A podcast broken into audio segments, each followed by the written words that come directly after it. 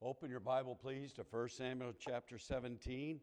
1 Samuel chapter 17. I am so glad that, that you're back in church tonight. Nobody had to come back unless you're one of the children in the church. Then generally you don't get a vote on that. But I appreciate you being back in the house of the Lord tonight. And so I'm going to look at a very familiar Bible story that most of us have heard, probably one of the most famous Bible stories in all the Word of God. And even though you've heard sermons on this and know the story yourself, I want to encourage you to try to get something from it for you tonight from the Lord. Uh, too many of us are like that old guy that finally got his first cell phone driving down the highway and, uh, and the phone lit up. But he made a promise to his wife because he is a little elderly that he would not be getting on the phone while he was driving.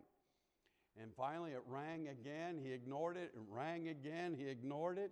He finally, uh, the third time, he, he picked it up, and here it was his wife. And she said, Honey, I, I, I don't want to ask if you're driving or not because I told you not to drive and talk on the phone, but I had to call you and tell you because it was just on the news there's somebody driving the opposite direction on I 95 and I just wanted to warn you. And he said, No, dear, there are hundreds of them. and sometimes we think the message is for everybody else, but not me. but hopefully tonight God will speak to your heart. 1 Samuel 17, I, if I can get my page to turn, I'll turn it here. Hallelujah. What is the deal? Electronics. In verse number one, we see an introduction to the battle. Look in verse one. Now the Philistines gathered together their armies to battle. How many are aware of the fact that the Philistines were the enemy of God's people? You know that? I know that. And I want to remind you today that the devil is our enemy today. He will always be our enemy. And just because it may seem like peace time for you and your family, that doesn't mean the enemy has laid down its arms and quit on us. We have an enemy, and we have an enemy that wants to defeat us, that wants to defy and destroy the people of God.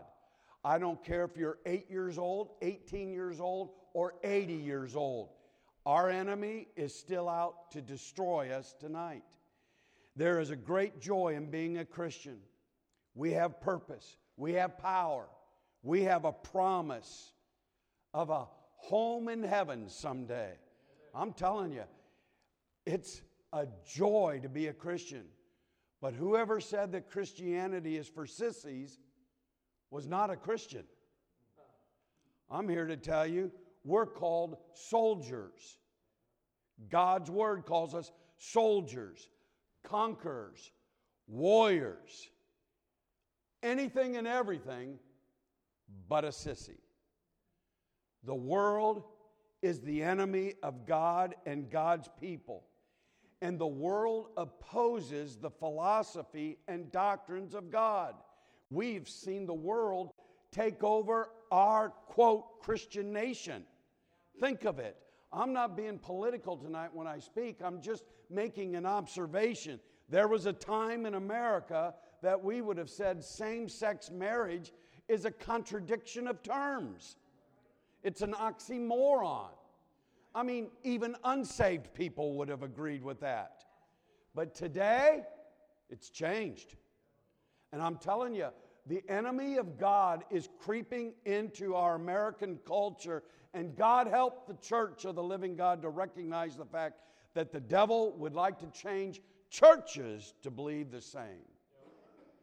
The Methodists, I just heard, are going to split over that very false doctrine. It's always been hard to serve the Lord, it's always been a battle to live for God. God never promised it would be easy, just worth it. I mean, you know Larry LaPrise. He's the man that wrote the Hokey Pokey. And it was a children's favorite. In fact, it was a favorite to some of us adults. And yet, though he made hundreds and thousands of people smile with his music, he had a tough life. Even at his funeral, things went wrong. I mean, his left hand came out of the casket. And then they put his left hand in and he put his right hand out. Before long, he's turning. I'm just teasing. I, I made that up. I'm just saying, folks, just because someone else looks like they have an easy life, you don't know what's going on. The truth of the matter is, every single one of us have a battle today. The Bible says, For we wrestle not against flesh and blood, but we do wrestle, but it's a spiritual battle.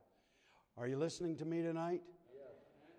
Verse number 10, we see the illumination of a sore spot. And the Philistine, who was that Philistine, folks? He had a name. His name was Goliath. And Goliath said, I defy the armies of Israel this day. Give me a man that we might fight together. And you would think there would be men lining up, volunteering. I'll fight him. I'll take him on. Let's take this guy out and let's go home and celebrate. But the armies of God, they sat in their camps. This one guy was a source of irritation. This one guy was a source of frustration. This one man was a source of polarization. This one Goliath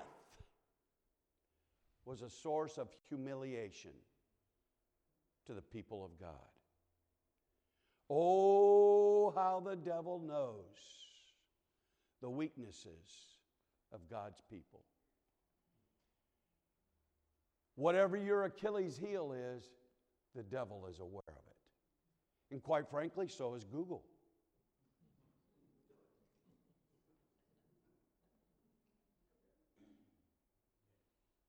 Whatever your weakness is, our enemy targets that one sore spot.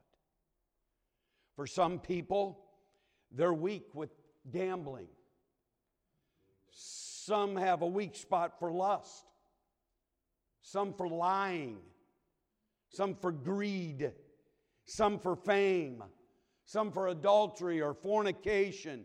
Some for laziness some for money, some for pleasure, some for entertainment. Whatever that weakness is in your life, the enemy knows it and he targets that spot.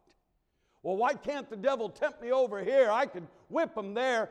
The enemy isn't going to target where you're strong, he's going to shoot at your weakness.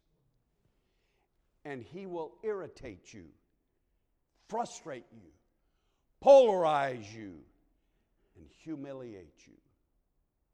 The Israelites were actually afraid of this one man. Think of it. One man set back an entire army. Don't look at me like you don't understand. There are some of you that won't go soul winning because of one fear. Some of you won't go the extra mile in your giving because of one fear. I'm saying our enemy tonight is quite aware of what the target is to hit you in your life to get you to just lay back in serving God. They actually came to the point of believing they were no match for Goliath. I want to ask this audience tonight was that true? Were the people of God able to take out Goliath? Were the people of God able to take out the whole Philistine army? They themselves did not have the abilities, but somebody in that camp should have known hey, the battle is the Lord's. We can't let them defy our God. They lost faith. And you can read Samuel You can read the chapter before, chapter after, and you'll find no recorded prayer meeting begging and asking God for help. One man said, Weak men wait for opportunities, strong men make opportunities. The trained soldiers, the king himself, veteran men of war had given up hope. How sad to see people that you love and, and, and respect and, and have seen in church for years and, and been in leadership sort of give up and say, Well, we're in the end times. There's no way we're ever going to see revival in America. There's just no hope. It's harder today than it's ever been. And you see them just sort of give up and say, with the Apostle John on the Isle of Patmos, even so come, Lord Jesus, basically throwing up the white flag. How sad.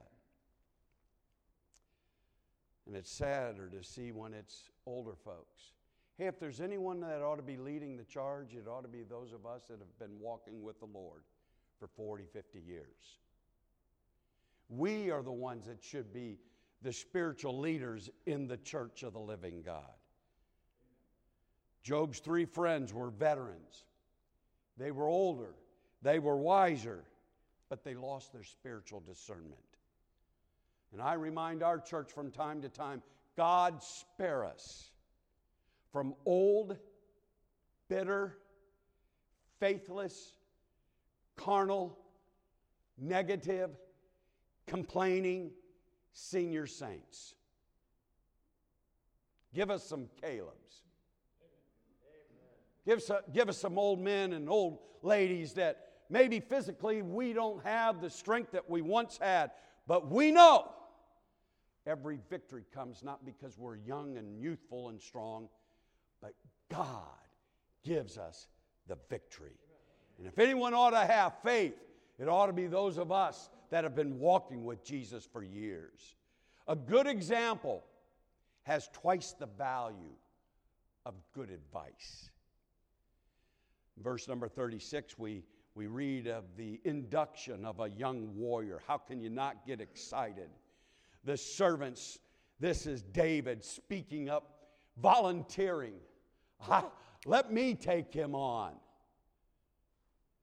Thy servant slew both the lion and, and the bear, and this uncircumcised Philistine shall be one of them, seeing he hath defied the uh, armies of the living God.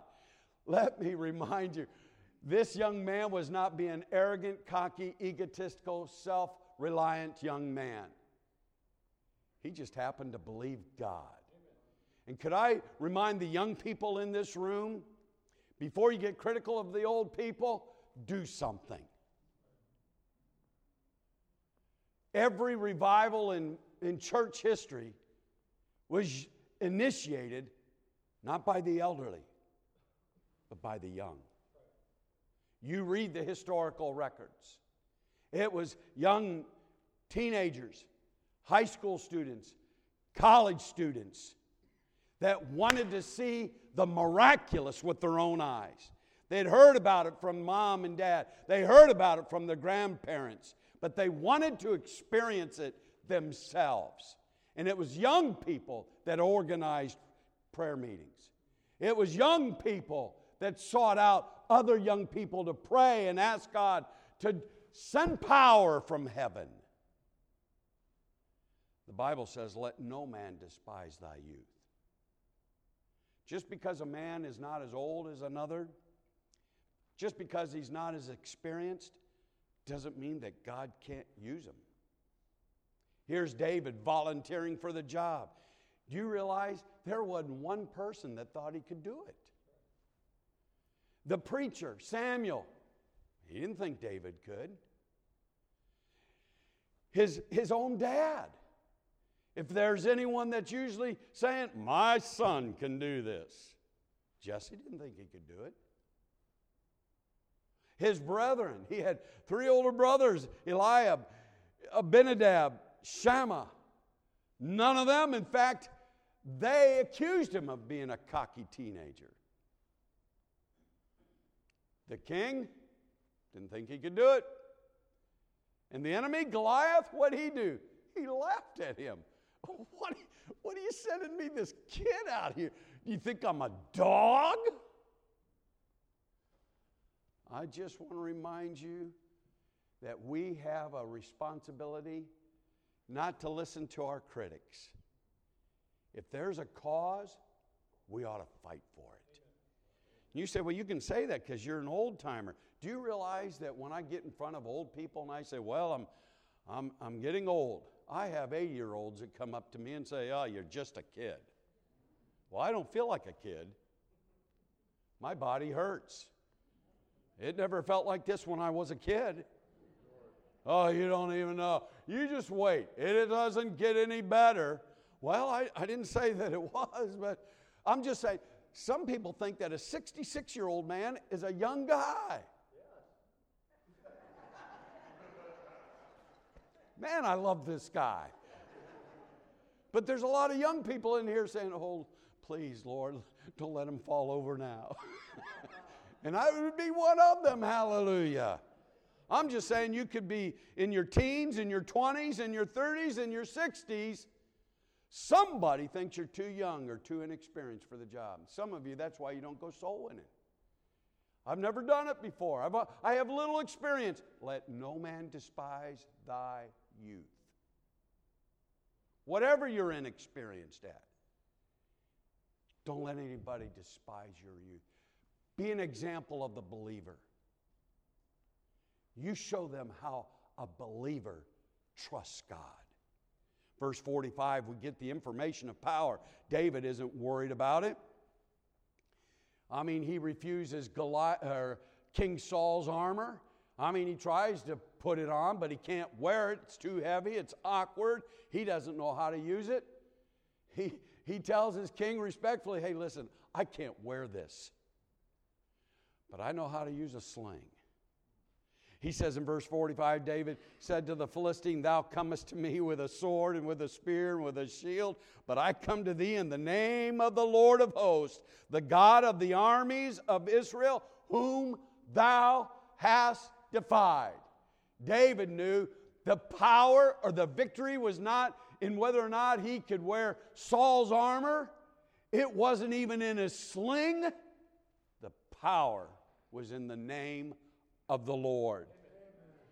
Philippians 4:13, we read it this morning. I can do all things. That does not mean you can slam dunk if you're five foot ten and white. White men can't jump. Well, I'll just tell you that right now. And for me to say Philippians 4:13, I'm going to go out and slam dunk it. Well, I'm going to tell you what I got to do before I can do that. I got a crank on my backboard and I can bring it down to six feet. I bring it down six feet, I can nearly dunk it. Then I still hurt myself. Some people say, Well, I can do all things. I'm going to be a millionaire. That's not what he's talking about. He's talking about anything that God asks you to do, you can rest assured you can do it. God's not going to ask you to do it unless He will empower you to do so. Matthew 19 says, But Jesus beheld them and said unto them, With men this is impossible, but with God all things are possible. Power is not in positive thinking. Power is not in a good self image. Power is not in money. How many Christians have I heard? Well, if I could win the lotto, that would take care of everything. It'll just mess up your life. If you can't handle $10, you can't handle 10 million. Position and heritage and educational programs, I'm here to tell you, none of that is what the scripture requires of us to be successful for the Lord. All we need to do is go in the name of the Lord Jesus Christ. Many of God's people are ir- irritated, they're polarized, they're frustrated, they're humiliated by a specific sin in their life. And they're convinced they can't conquer it. I've spoke to good men that have told me, preacher, everything's fine except one thing. And I've tried to get it right, And I'm good for a month or two months. And then I find myself back in it. I've asked God to forgive me, and He's forgiven me. And, and, and, preacher, to the best of my ability, I'm as honest as I can be when I ask God to forgive me and to help me.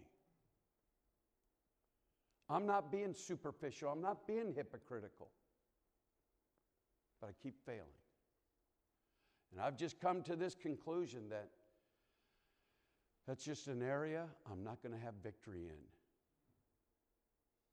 in. And that, my friend, is the Goliath that polarizes your life. That's exactly what the devil wants you to believe that you cannot have victory. But you can.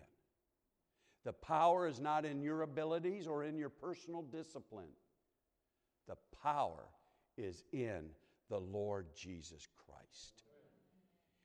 And if you're serious about conquering it, you can conquer it. Not in your power, but in God's power. You need to pray more. Well, how much more? How badly do you want to conquer it? You ought to fast and pray if you're serious about conquering that enemy. You can conquer it through Jesus Christ if you want to. If a church is going to get on its feet, it has to first get on its knees. David wants to show God's power.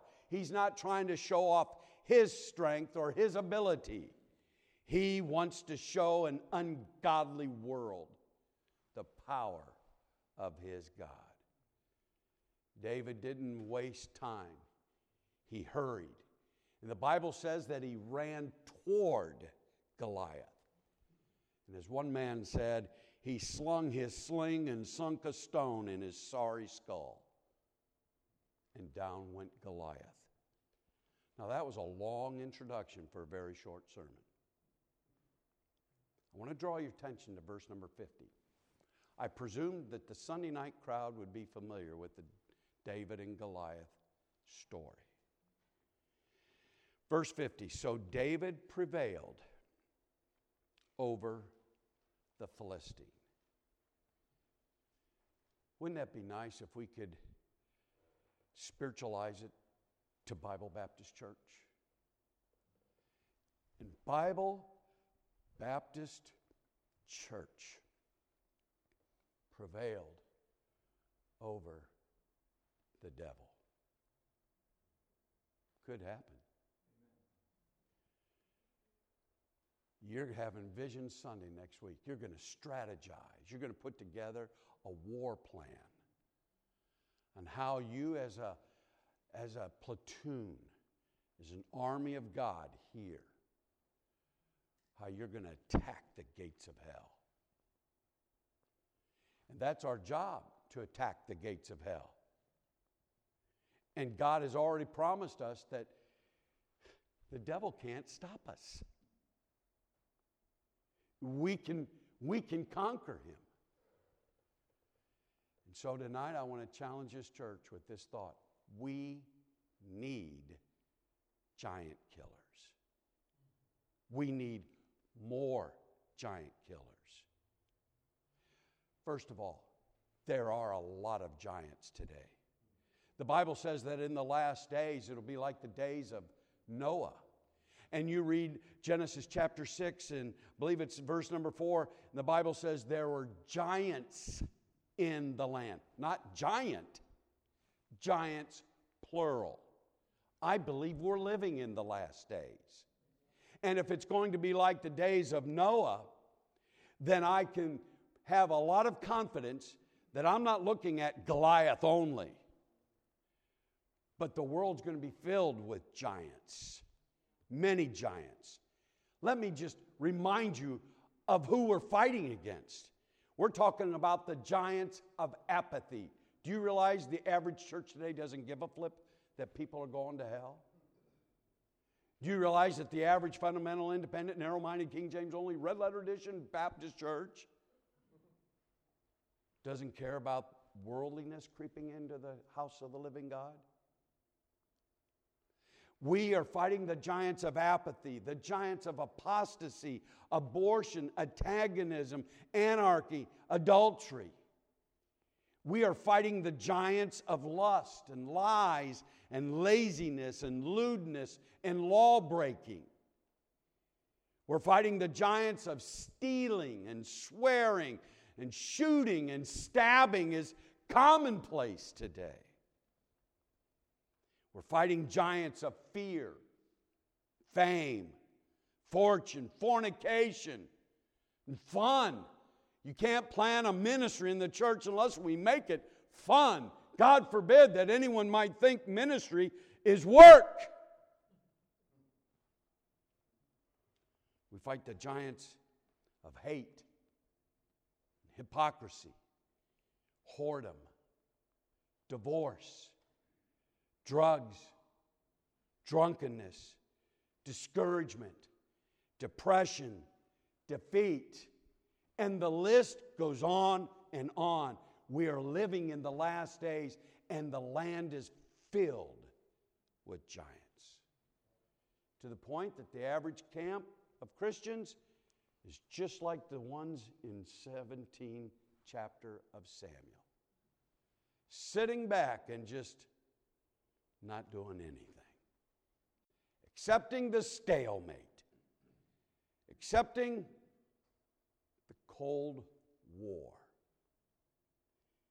We need giant killers. We need some men and women at Bible Baptist Church that will reject the curse. And what I mean by that is, will stand up and oppose that which is evil. We need men and women in this church that will recognize the cause. David said, Is there not a cause? What's he saying? Open your eyes. That's why in Ephesians we read, Awake!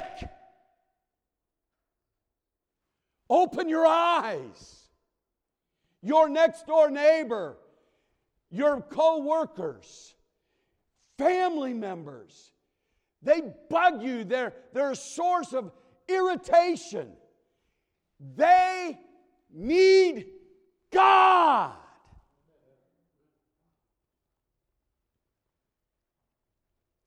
We need members of this church that will respond to Christ. It's not a matter of responding to a guest speaker or to the pastor's pleas and, and sharing his heart. It's a matter of we need some men and women that love God and will say, I will obey my God. If God says, do it, I have no excuse. I must obey. We need members of this church that will rejoice the church. Come on. We joked about it a little bit this morning, but you know what excites the church? When we win. When a soul gets saved, you can't help but get excited. If it's a family member or a close friend, that's why the Bible says, He that soweth in tears shall reap in joy. He that goeth forth and weepeth, bearing precious seed, shall doubtless come again with rejoicing bringing his sheaves with him. I want to tell you, there's hardly a greater joy in this life than winning another soul to Jesus Christ. And you might sit there and question that because you haven't won one, or you haven't won one in a long time. And you've allowed some of the other things of this life to bring you little imitation joys and pleasure. But when you see people get saved, oh my word, A few years ago, we had our annual Friend Day the first Sunday of May, and Lori and I, we hadn't had a vacation, and I needed a rest. And I don't know what I was thinking, but I planned to go away for two weeks. I went away two weeks, the week before our biggest day of the year. We went to Hawaii. I want to tell you, that's a place to rest. We went to Hawaii, and I met with my staff before I left. I said, Listen, I'm turning off my phone. Don't call me. And if our guest speaker calls and cancels for whatever reason, Don't worry about it. Because the Lord was already preparing my heart to preach, and I don't know why. But when we got back, guess what the news was? Our guest speaker, one of our favorite preachers, threw his back out and could not come. Man, I wasn't glad that he had a bad back, but I had a message burning in me. That morning, I forget how many we had, seven, eight hundred, doubled our attendance that day. But you know what got the church excited? 42 people walked the aisle and trusted Christ as Savior. Woo! I'm telling you, not one or two, that would have been good. But when 42 get saved, it's like God just making a statement. I want to tell you, that rejoices the church. That's overcoming. So how can we how can we kill giants? Well, it's not in Saul's armor. It's not in David's sling. What do we have to have? Well, the power is in the gospel. Paul said in Romans 1:16, "For I am not ashamed of the gospel of Christ. For it is the power of God. The word power translated from the Greek word dunamis, the same word that we would get dynamite. It is the dynamite of God unto salvation to everyone that believeth, to the Jew first, also to the Greek. Listen, the gospel is the answer.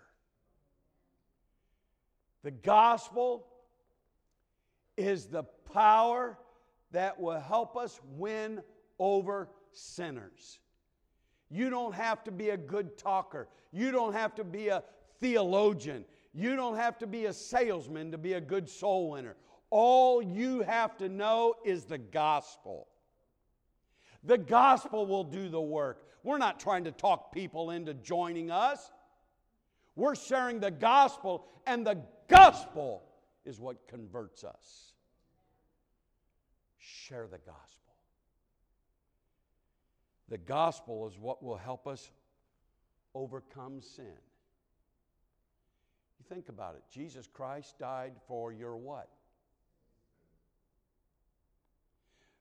The Bible says, Unto you is born this day in the city of David a Savior, which is Christ the Lord.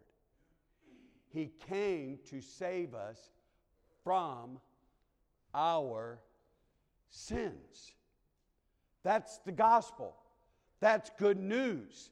I don't have to be stuck in this sinful habit. I don't have to be stuck in this sinful attitude. Gospel is the power for us to kill sin in our life. How well do you know the gospel? How well do you love the gospel? Jesus Christ came to this world to die for your sins. He knows every single filthy thought you've ever had. If we were able to put your thought life up for the just the month of December, just one month, not a whole year, not your whole life, just one month, the month of December. And that's when most of you are at your best behavior because we're getting ready for Christmas. If we were able to put your thought life up on the screen and we announce it tonight, tomorrow, next Sunday on Vision Sunday, we're going to put your thought life up on, on that screen. You know what? I have a hunch you wouldn't be here. If you're putting mine up there, I can assure you, me and Lori won't be here. Nor would you. Are you listening? God came to save us from our sins. Aren't you thankful for that? Amen. Every word you've ever uttered how many have ever said something that you wished you could take back? But it's too late, isn't it? God came, Jesus came to save you from every word. Every word. How many have done something in private nobody else knows that you know of? Nobody else knows. But if it were put out in public, it may not ruin you, but it would certainly humiliate you. Christ came to save you from that. I'm just saying, we got good news, folks. The gospel is good news. He came to save us from our sins. Top that, ESPN. Top that, CNN. Top that, Fox News. I am forgiven. Woo! You think on that for a while, that'll give you power you haven't had in quite a while. I'm saying tonight, Bible Baptist Church, we need some giant killers in 2020. And I'd like to think there's going to be more than one or even two. I'd like to think your Sunday night crowd, the vast majority of this crowd is going to leave saying, I'm in and I'm ready to battle. And if I get knocked down, I'm getting back up. I'm not waiting for two, three months to pass by. I'm getting back up right then. We're going to win this battle and we're going to glorify our God. Let's stand our feet, heads bowed and eyes closed. I can't wait to hear about Sunday next week. I'm not overlooking tonight, but I'm here to launch your Vision Sunday. And part of the launch is in the anticipation of what's going to follow. But I'm so blessed to see how God even moved this morning in your service. I think it'd be worth a follow up tonight. Let's just all gather around the altar. We're just family here. Prayer can do anything God can do. Question is, who really believes that? Whatsoever ye shall ask of my name, that will I do, that the Father may be glorified in the Son. Let's come and pray for our pastor like he asked this morning. Pray for me every day this week. Let's come and pray for our church family. Let's come and pray for our own family. Let's come and pray and ask God to use each of us tonight to be giant killers. Father, bless these dear people. Thank you for their kind attention and their and the reception of your word. And I pray that we would just open ourselves up to you, Father. We want 2020 to be another victorious year, yea, even the greatest year in the history of this church. Certainly in recent years, oh God, would you show yourself strong on behalf of this church, this people, this year? And should there be a soul here tonight without Christ, headed for hell, I pray they would be saved tonight. For it's in Jesus' name we pray. Amen.